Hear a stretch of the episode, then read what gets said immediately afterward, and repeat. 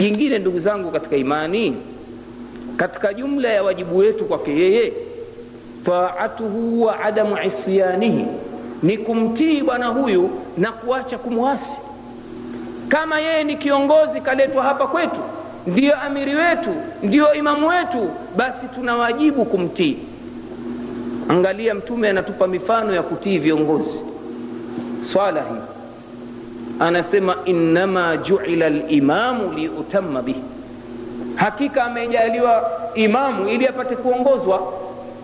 Apate kuongoza apate ku, kuigwa kufuatwa. Kwa hiyo hapa sisi tukisimama nyuma ya imamu lazima tumtii. Ndio pale mtume anasema idha kabbara fakabbiru wa idha rakaa farkauu wa idha sajada fasjuduu wa idha sallama fasallimuu nini maana maneno haya? Asema amejaliwa imamu ili afuatwe bwana. Atiiwe. Atakapoleta takbira na nyeleteni atakapoleta rukuu na nyeleteni atakaposujudu na nyie sujudini. Msimkhalifu.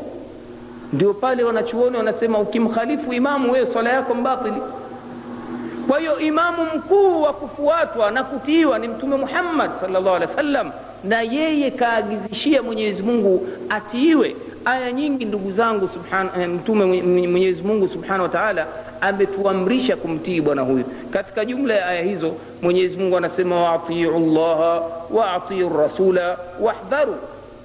Mtiini mwenyezi mungu na mtiini mtume na chukueni hadhari fain tawallaitum falamu annama ala rasulina albalaghu lmubin anasema jihadharini bwana mjue mkigeuka mkikataa kumtii mwenyezi mungu na mtume basi jueni kwamba hana alionalo mtume ila kuwafikishia ujumbe. Nyinyi atawafikishia. Musipomtii basi shauri yenu. Yale yatakayowafika juu yenu. Vile vile mwenyezi mungu subhanahu wa taala katika kututaka sisi waislamu tumtii bwana huyu anasema ya ayuha ladhina amanu atiu llaha waatiu rasula wa uli lamri minkum fain tanazatum fi shaiin farudduhu ila llahi warasul anasema mwenyezi mungu subhanahu wa taala enyi mlioamini kama kweli mmemwamini mungu na mtume basi mtiini mwenyezi mungu. Mtiini mtume sala llahu alehi wa sallam na wale ambao wamepewa madaraka miongoni mwenu.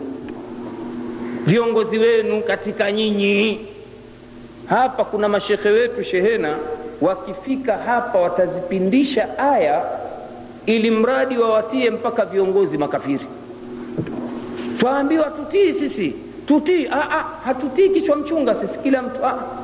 twaambiwa tuwatii viongozi katika sisi. Kwa nini? Kwa sababu viongozi wetu ni wale wanaotuamrisha ya mungu na mtume. Kiumbe yeyote awaye yule akituamrisha jambo la masia basi twatakiwa tumkhalifu tumasi ndio pale mtume sala llahu alih wa sallam anasema eh, la taata limakhluqin fi masiyati lkhaliq hakuna kumtii kiumbe katika kumwasi mwenyezi mungu. Wachilia mbali kafiri hata mwislamu mwenzetu akituamrisha ulevi hatunywi. Akituamrisha zinaa hatuzini. Akituamrisha baya lolote hatumfuati. Angalia katika jumla ya mafunzo ya swala imamu akiongeza rakaa kwa sababu ni jambo la ziada ambalo halimo katika dini. Magharibi twaswali naye raka tatu yeye akasimama ongeza ya nne. Sisi twamkumbusha lakini hatuendi juu. Waislamu wengi hawajui. Unaona wafuata tu. Imamu akisimama na wawenda huyu kazidisha huyu. Kwa hiyo akizidisha mwamkumbusha nyewe mwatulia. Mpaka arudi. Tunaelewana jama hii kuonyesha kwamba kumkhalifu bwana mtume sala llahu alih wa sallam ni jambo baya zaidi. Kwani katika kumtii mwenyezi mungu ametuelezea kheri yake anasema in tutiuhu tahtaduu mkimtii bwana huyu ndipo mtaongoka. Kama mkiacha kumtii maana yake mtaharibikiwa vile vile mtume sala llahu alih wa sallam anabainisha juu ya umuhimu wa kumtii bwana mtume anasema man yutii llaha wa rasulahu fakad faza fauzan adhima mwenye kumtii mwenyezi mungu na mwenye kumtii mtume basi atakuwa amepata ushindi mkubwa sana vile vile mwenye kumtii mwenyezi mungu na mtume wake atakuwa ni wenye kurehemewa mwenyezi mungu anasema waatiu rasula laalakum turhamun mtiini mtume ndipo mtaweza kurehemewa huenda ndugu zangu mabalaa yaliyoyafika hawa waislamu leo kwa sababu ya kumwasi bwana huyu. Tumemwasi sana bwana huyu. Angalia mifano ya watu jinsi walivyokuwa wakimtii bwana huyu na hatari ya kumwasi bwana huyu. Siku moja mtume alimchagua sahaba abdullah bni rawah radiallahu anhu. Alimchagua kuwa ni amiri jeshi akamwambia leo ni usiku utaingia wa alhamisi kuamkia ijumaa. Usiku wa ijumaa.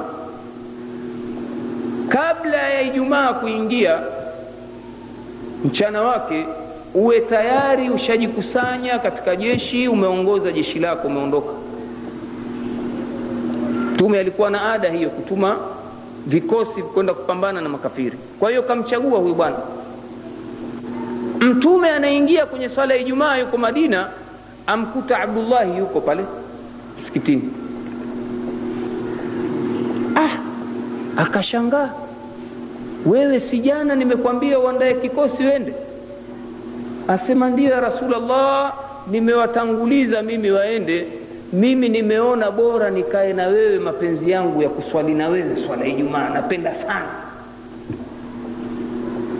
mtume salllah alih wasallam akamwambia wallahi hata kama ungetoa yaliyomo ndani ya mbingu na ardhi yote huwezi kulipia fidia ya fadhila ulioikosa jana kwa wewe kuondoka na jeshi hili. Umuhimu wa kumtii bwana mtume salllah alih wasallam, ndio pale tunaposema katika jumla ya kumsifu bwana mtume na kumpenda si mtu amwangalie sura akamsifia akakaa tu asema mi nasoma hadithi zake bila kuzifanyia kazi bila kutekeleza yale ambayo mwenyewe mtume sala llah alih salam ametaka yale ambayo amekutaka wewe uyatii uyafuate au wafuata baadhi unayotaka tu. Yale ambayo ni ya mepesi kwako wewe. Yale unayoona mazito huyu angalia sahaba anaona yeye kwa kukaa kuswali na bwana mtume ndiyo fadhila amesahau fadhila ya kutoka jihadu fi sabilillah ambayo mtume sala llahu alehi wa anasema mwenye kutoka mchana mmoja tu.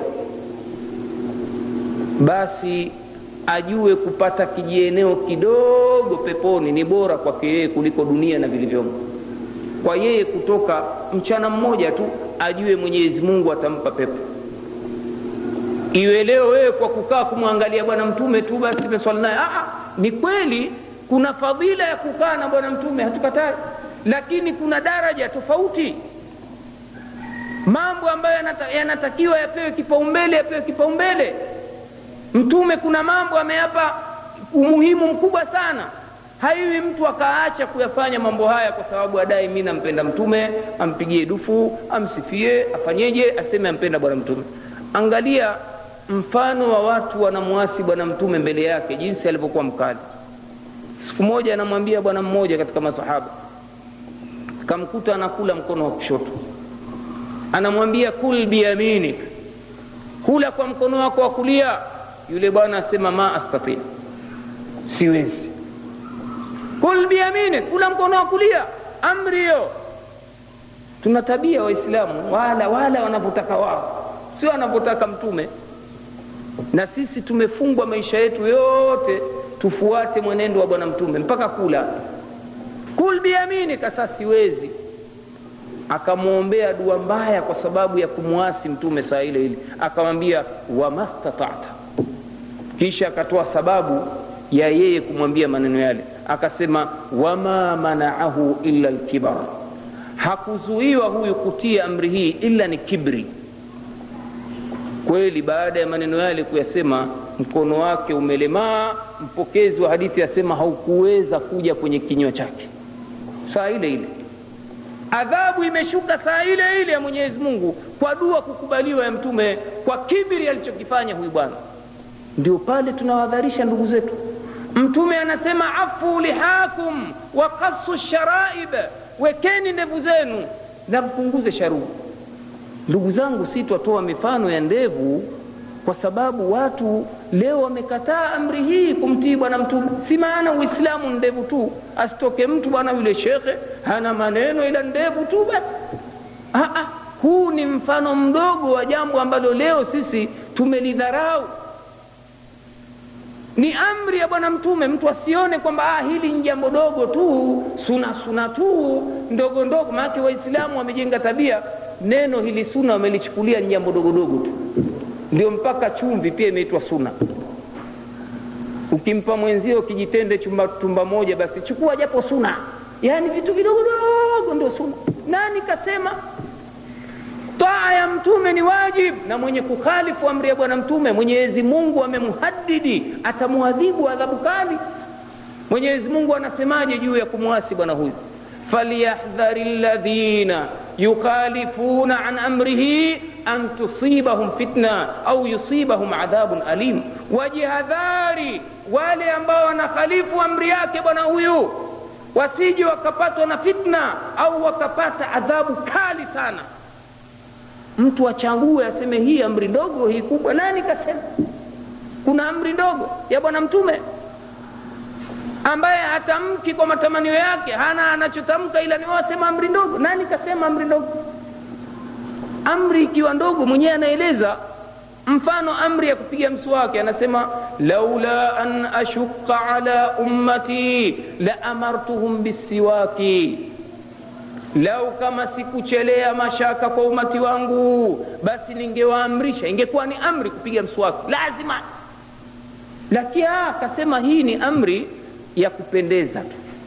Mtu aweza kawakaa siku mbili hujapiga mswaki wala upati dhambi. Toka na jiugavuo lako wala usiwe na wasiwasi. Ila tu muislamu ni nadhifu.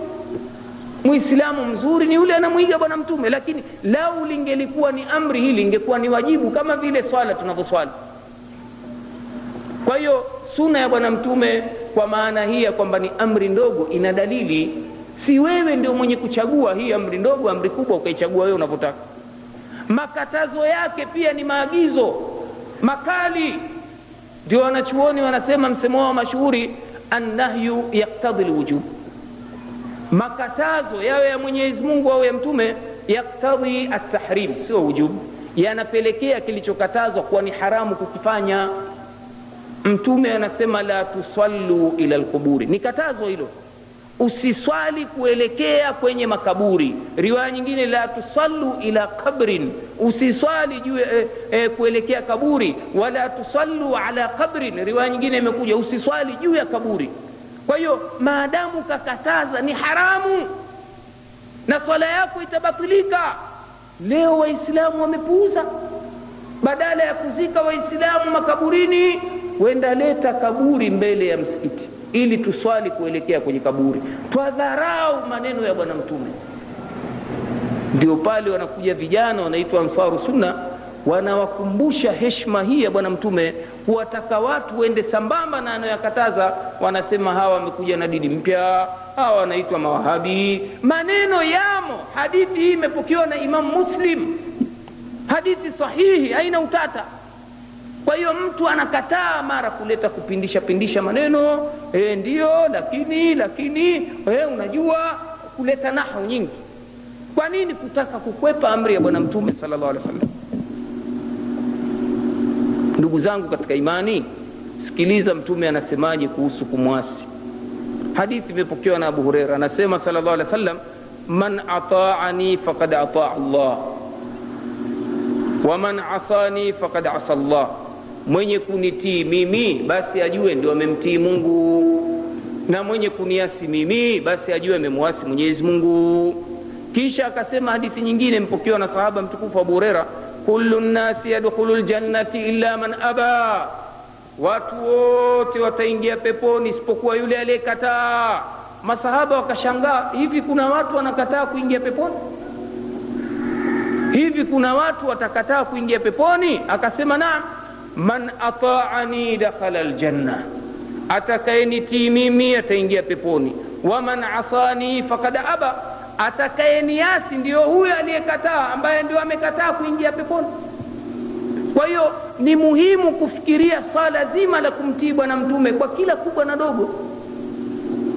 Ukikanusha ya bwana mtume wewe kwa jeuri kibri waweza ukayakataa kuyafanya kwa uvivu na huku wajuta lakini weka ndevu saa kwenda zako ndevu kama mafyagio ndevu ni suna ya firauni hiyo astaghfirullah alazim suna ya firauni hii ni suna ya bwana mtume mpaka vitabu vya, vya barzanji vya maulidi vyasema kana katifu liha madevu ya bwana mtume yalikuwa mengi wewe wasema suna ya firauni hii yani ina maana muhammad sallallahu alaihi wasallam kamwiga firauni wewe utaweza kubeba maneno haya uzito wake mbele ya mola basi uchukie mtu wa ndevu tu. Wengine wachukia ndevu kisa usama na ndevu. Twapita humu vijijini ukipita. Kuna wengine wasema kwa maana wanakupongeza kwa sababu wanamhesabu osama shujaa kiboko ya amerika. Kwa hiyo wakufananisha na osama wadhania ndevu kaanzisha osama kwa hiyo tukipita humu osama wengine hivi. Yaani victory ushindi. Na si twawarudishia haya ushindi unaona? Hawajui. Wengine mmikafiri. Osama yani maana wewe ni gaidi. Ndo maana yake. Kwa hiyo ndevu si za osama. Nde osama amwigia bwana mtume. Kwa nia hiyo mwenyezi mungu amlipe. Kwa hiyo wewe ndugu yangu kwa nia ya kumwiga bwana mtume ni thawabu. Ndevu. Waweza weka ndevu lakini nia yako ukawa hupati kitu. Ndevu nyingi wamwiga samura masheni ndevu nyingi sefu sharifu. Ala huyo atakuwa ni mnani mtetezi wako? Kwa hiyo ndugu zangu katika imani masala si mepesi namna hiyo ni mazito